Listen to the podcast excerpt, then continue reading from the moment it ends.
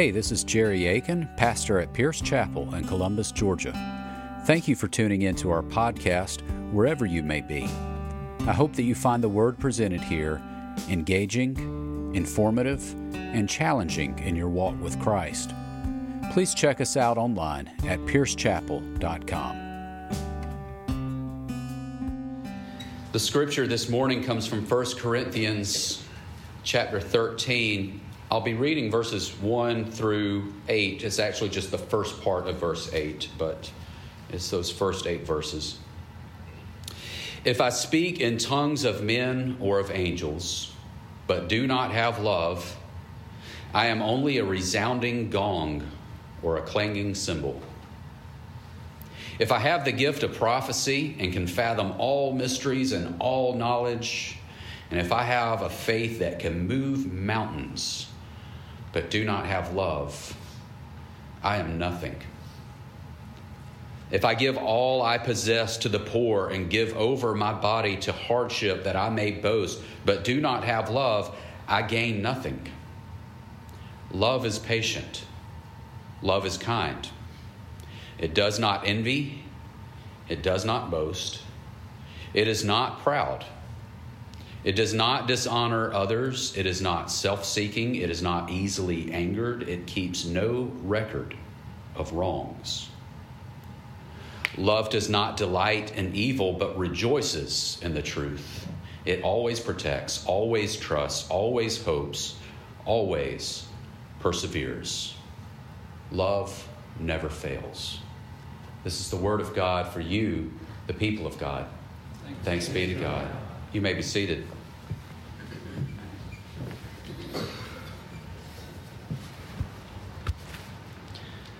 Last week we began this series on the heart principles.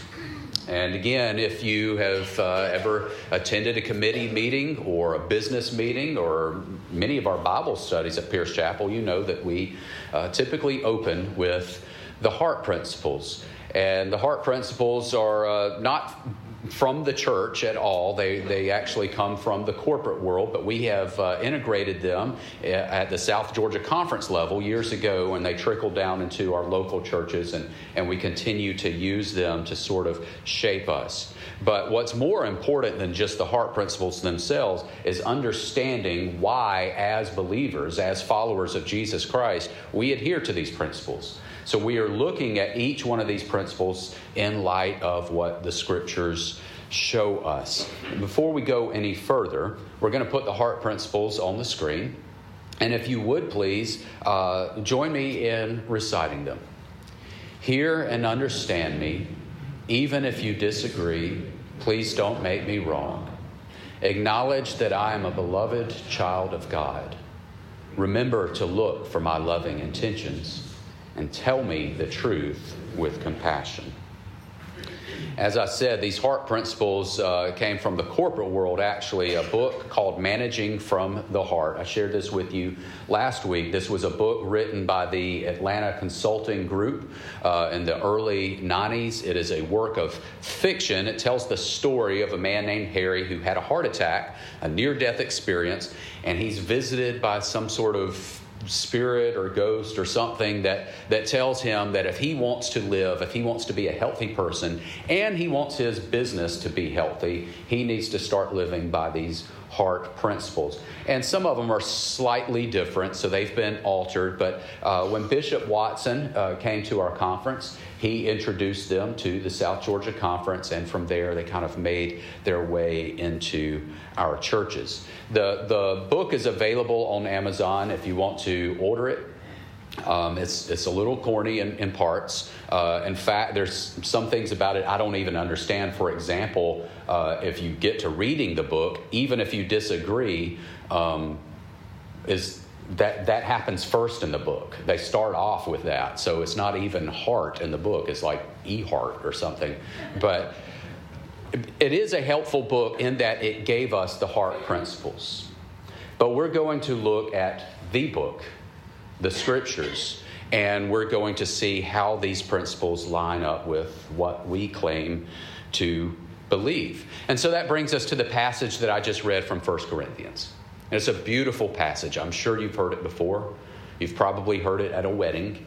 It's, it's often read at weddings. Uh, sometimes it's turned into poems or songs because it, it is a beautiful poem. It is a beautiful declaration about God's love. But love is a watered down term in our culture, in our ears. Love brings up all these other things that we associate with love, some of them very meaningful, and some of them not meaningful at all. And so love sort of becomes for us this big blanket, this big catch all that covers everything. And so when we talk about love and what it means to love, it simply becomes reduced, I'm afraid, to this fuzzy feeling that we have for other people. And so there's this temptation, this tendency to hear the scripture and how wonderful love is, and just think that love is just this really easy thing that we can just throw over everything and say it's all okay now because love. But in actuality, love is the most powerful force in the universe. Love is from God, love is of God. And love has the power to transform even the most hardened heart. It has the power to change even the most wayward life. It has the power to do that in every single one of us. Love challenges us and shapes us and changes us here first, and then it moves outward to challenge and shape other people. Love is not a fuzzy feeling. Love is not a catch all blanket that we throw over everything and say, it's all all right because love. Love is hard. Love is challenging. And when we look at what love really means, when we dissect what this scripture really says about love, we realize how short we fall of that mark most of the time. So, this scripture, when you hear it, just for today, I want you to ignore the weddings. Quit thinking about the wedding that you heard this at. Ignore the poetry and the songs. And instead, let us see this passage as a guide for living sometimes a very difficult life through very difficult times, sometimes surrounded by some very difficult people right? But this scripture calls us to do so. It calls us to see the hardships in life, the hard circumstances in life, and even those hard relationships in life. And it acts as a guide for how to live out in a way that honors God. It's a guide that calls us to live in a way that pleases God, a way that grows us in God's love, and in a way that shares and expresses God's love to each other. You see, love is a big word. And it doesn't mean everything's okay, everything's all right. It's not a cozy, feel good catch all. Love is a challenge. And it's difficult to live perfectly into it. And that's what brings us to this heart principle, which I think is the most difficult one for us to understand. When we say, even if you disagree, please don't make me wrong, what does that mean? We have the tendency to hear that and think that means, okay, I have my opinion, you have yours, neither one of us is right, neither one of us is wrong, let's just leave it at that. But that's not what that means. Because I think we would all agree there is such a thing as right and wrong, right? I mean, yes, there's all, always gray areas. There's, there's uh, room for interpretation and misunderstanding and all of this stuff. But ultimately, at the end of the day, there is something that's right and something that's wrong. There is something that is truth and there is something that is deception. And so there can't be just sort of this let's call truce and everyone's right, because that doesn't make sense. So, how can we say, even if you disagree, don't make me wrong? Well, we have to readjust what our understanding of that is. If you've ever seen the movie The Princess Bride, you might remember the guy who always says, inconceivable. And then Inigo Montoya says, You keep using that word. I do not think it means what you think it means. When we think about this heart principle, even if you disagree, please don't make me wrong. I think sometimes we don't mean what, we don't think it means what it really means. So let's go back to that book, that Managing the Heart book, and look at what it says in there. Harry is talking to this woman who's telling him to live by the heart principles. And she says to him, uh, she starts giving him examples about this time that one of his coworkers or one of his employees did something and he berated her and he belittled her. He put her in her place. And she said, Harry, you made her wrong. And Harry's response was, She was wrong. There's no way around it. She was wrong. And then she said, Harry, her actions were wrong. Her thoughts were wrong. Her ideas were wrong. But you made her wrong. You belittled her. You challenged her worth. You challenged who she was by making her wrong. There's a difference. And we have the tendency to do that when we disagree, when we have infighting, whether it's in our homes, at work, school, even at church. We want to make the other person wrong. Not just that we disagree, but we want to make them wrong because it makes us even more right. Paul, who wrote this passage to, First, uh, to Corinthians in, in 1 Corinthians 13, he was always dealing with churches that were fighting. Imagine that, churches fighting. But here he was talking to the Corinthians, and he's giving them this, this, uh, this passage about love, and he was familiar with this circumstance in all these other churches he was writing to. For example, when he wrote to the Romans, he was addressing a controversy there there was one group of believers who said, you know, uh, this, this horrible thing is happening. People are sacrificing cows to these false gods and then turning around and selling that, that meat in the market at a discount. And Christians do not need to be buying that meat because it's been sacrificed to false gods. And then you have people in the church who said, those gods have no power over me. Those gods aren't real. We're talking about discounted steak, y'all. I mean, I don't know about you, but if you walk past the grocery store and you see something like this, save $10. I mean, that, that's a good Friday afternoon for me. And so Paul is dealing with this. He, he's got people in the church in Rome saying, those gods aren't real. So it doesn't matter what happened to that cow. We're getting good steak at a good price. And I have the freedom to do that because my God is more powerful than, than all these other idols. And then you had Christians saying, no, we don't need to be participating in that. Now, let me be clear. Paul agreed with one side. Paul, Paul took a stance. He, he said, okay, the, the pro steak people are right. He, he said that. He, he said, you know, if your faith is strong enough to where you're not worried about that, then, then that's fine. So, Paul, in a way, he said that he sided with one group, but that wasn't what was important. Paul said what's important is that you understand that both of y'all are trying to do the right thing here. Both of you are following your heart and following your conscience.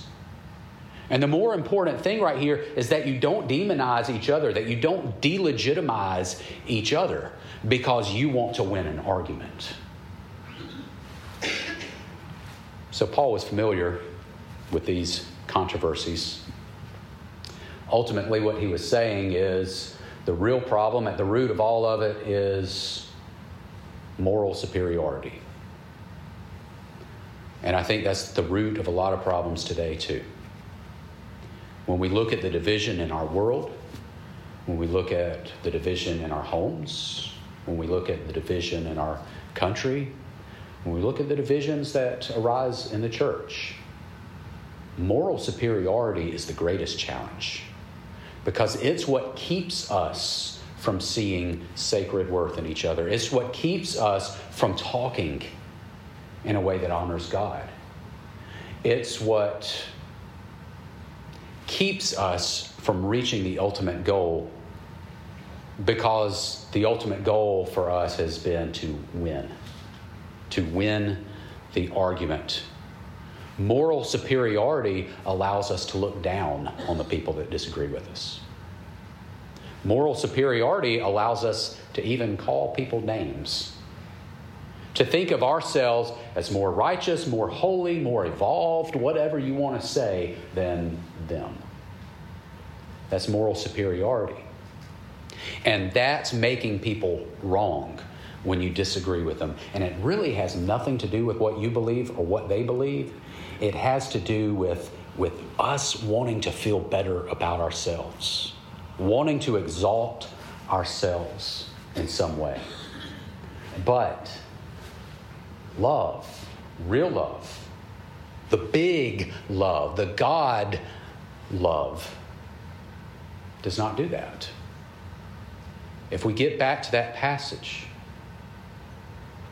we can see something very clearly start to emerge, a truth emerge that we might, we might gloss over if we just treat this as a feel good passage to be read at weddings. We understand because of 1 John 4 7 8 that God is love, right? And we know that the Word was with God and the Word was God.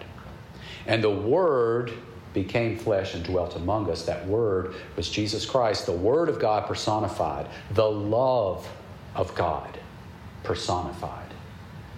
So, if that's the case, we can replace the word love in that scripture with Jesus. Let's see it. Let's see if this rings true. Jesus is patient. Jesus is kind. Jesus does not envy. Jesus does not boast. Jesus is not proud. Jesus does not, does not dishonor others, is not self seeking, is not easily angered. Jesus keeps no record of wrongs. Jesus does not delight in evil, but rejoices with the truth. Jesus always protects, always trusts, always hopes, always perseveres. Would y'all agree with that? Okay, now if we are disciples of Jesus Christ, that means we're following Jesus. We are trying to fashion our lives to be lived like His. We are trying to become more Christ like as we go through this world. That's what discipleship is. So, the ultimate goal is that we can take Jesus out of those blanks and put our names in there. Just in, in, your, in your mind, let's, let's try that. Let's see how, let's see where you start to feel uncomfortable. Jerry is patient. Jerry is kind. Jerry does not envy. Jerry does not boast. Jerry is not proud. Jerry does not dishonor others, is not self seeking, is not easily angered. And I've got to stop because I'm lying to you. Do you see what I mean about this passage? It's, it's tough, it's a challenge. This isn't just a warm, cozy blanket to throw over everything. This is a challenge for us to live in a whole different way. And it's an amazing challenge that God has put before us. A challenge that really is the cure for our false sense of moral superiority. You see, when we feel like we're in the right, and so we're better than those who are in the wrong, pride has entered the chat. And pride goes before the fall. If you look back at the Romans and their controversy about the meat, one group really valued their ability to keep the rules. And one group really valued their understanding of freedom both of them were acting out in pride. And that was the problem. There will be times in your life where you feel like you have the answer. You know how this should go. And maybe you do. Maybe God has given you this revelation, this direction, and He is calling you to walk in it and go in it and grow in it. And that is wonderful. That is what we are all trying to pursue. But when we turn around and we use it as a way to look down on other people who aren't there, who aren't on that same journey, don't have that same understanding, have not had that same conversation with God, we have failed to recognize that our direction, our revelation, our instruction has come from God. And there may be times where you feel convinced in your heart, this is what God is calling me towards. This is what God is calling us towards. And then you have somebody belittle you or call you names or tell you, you know, you and your kind are the whole problem here. I would say that when you hear that, be mindful that that person is more concerned with being right than they are about you going in the direction God is calling you. And it's unfortunate because we see it everywhere. It can happen so close to home. It can happen with our best friends. It can happen in our families. It can happen with your preacher. It can happen with something that's being shared virally on Facebook. It can happen with a bishop. It can happen with anybody. When somebody delegitimizes an entire group of people or an entire movement, of people that feel like they are following God, what they are ultimately saying is, I care more about winning this argument. I care more about getting people on my side than I care about you doing what God is calling you to do. And that's dangerous. That's a dangerous place to stand, it's a dangerous place to operate from. And all of us can fall into that trap. All of us can get to a point where we feel like we know how this should go. And so if you don't have the same understanding, then you, you just, you're not where I am, and you're wrong. And you look down on them, and the love of Christ is not found anywhere in the conflict. If you don't know what to do, if you don't know what direction God is calling you, if you don't know what God has placed before you in your life, there is only one way you can get that answer, and that's by getting down on your knees and praying, and praying, and praying some more. And throughout the day, continue to pray and pray without ceasing and talk to God constantly. Lord, I need direction. I need instruction. Show me where to go. Show me the path forward. And only then will what is truly right start to emerge for you. But when you feel like you found the answer, you found the direction, that is not to be used as a source of pride because it didn't come from you. It was a revelation from God, it was instruction and direction from God. We all are flawed to a certain degree. We're flawed in our understanding, we're flawed in our reasoning, we're flawed in our opinions sometimes, even those that we hold most dear. But when we do have clarity, when we do have direction, we have to recognize that that clarity and that direction is a gift from God. So we should never puff ourselves up with pride and make an enemy out of those who disagree with us. We should never use that direction and that instruction as a means of, of, uh, of forming weapons against each other and belittling each other. And likewise, we should never compromise our convictions if they are truly God given because someone else is flexing their opinion over ours.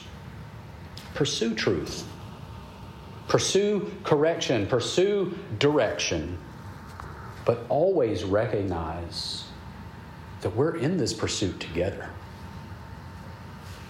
Because it's one God who calls us, it's one God who guides us, and He calls us from a place of perfect love, challenging love, so that we can go together and we can grow together in that perfect love.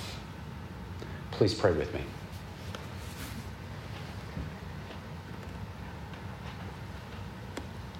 Lord, if we are honest, and, and right now we want to be honest, if we are honest, there is so much confusion in this world. There is, there is so much gray, there's so much fog, there's so much misunderstanding, there's so much hurt, and sometimes we have trouble navigating through it all.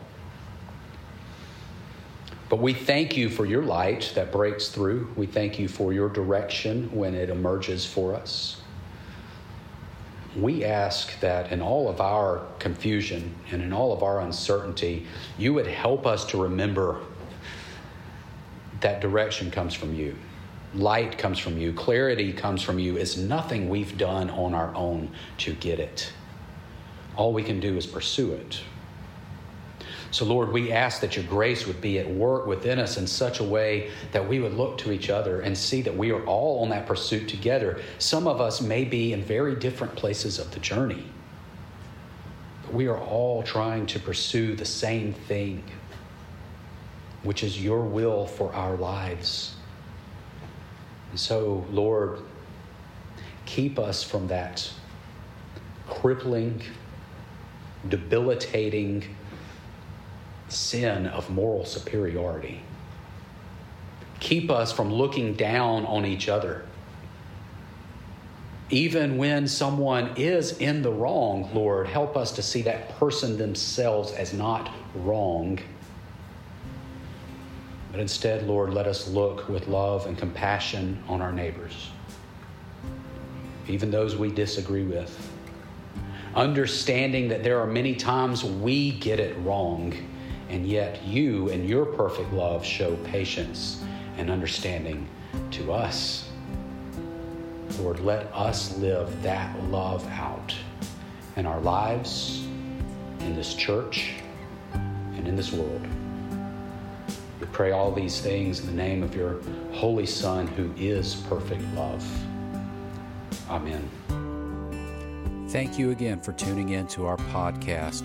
Please be sure to subscribe and check us out online at piercechapel.com. And now may you know the peace, the power, and the presence of our Lord Jesus Christ in your life. Go to love, go to serve, go in peace. Amen.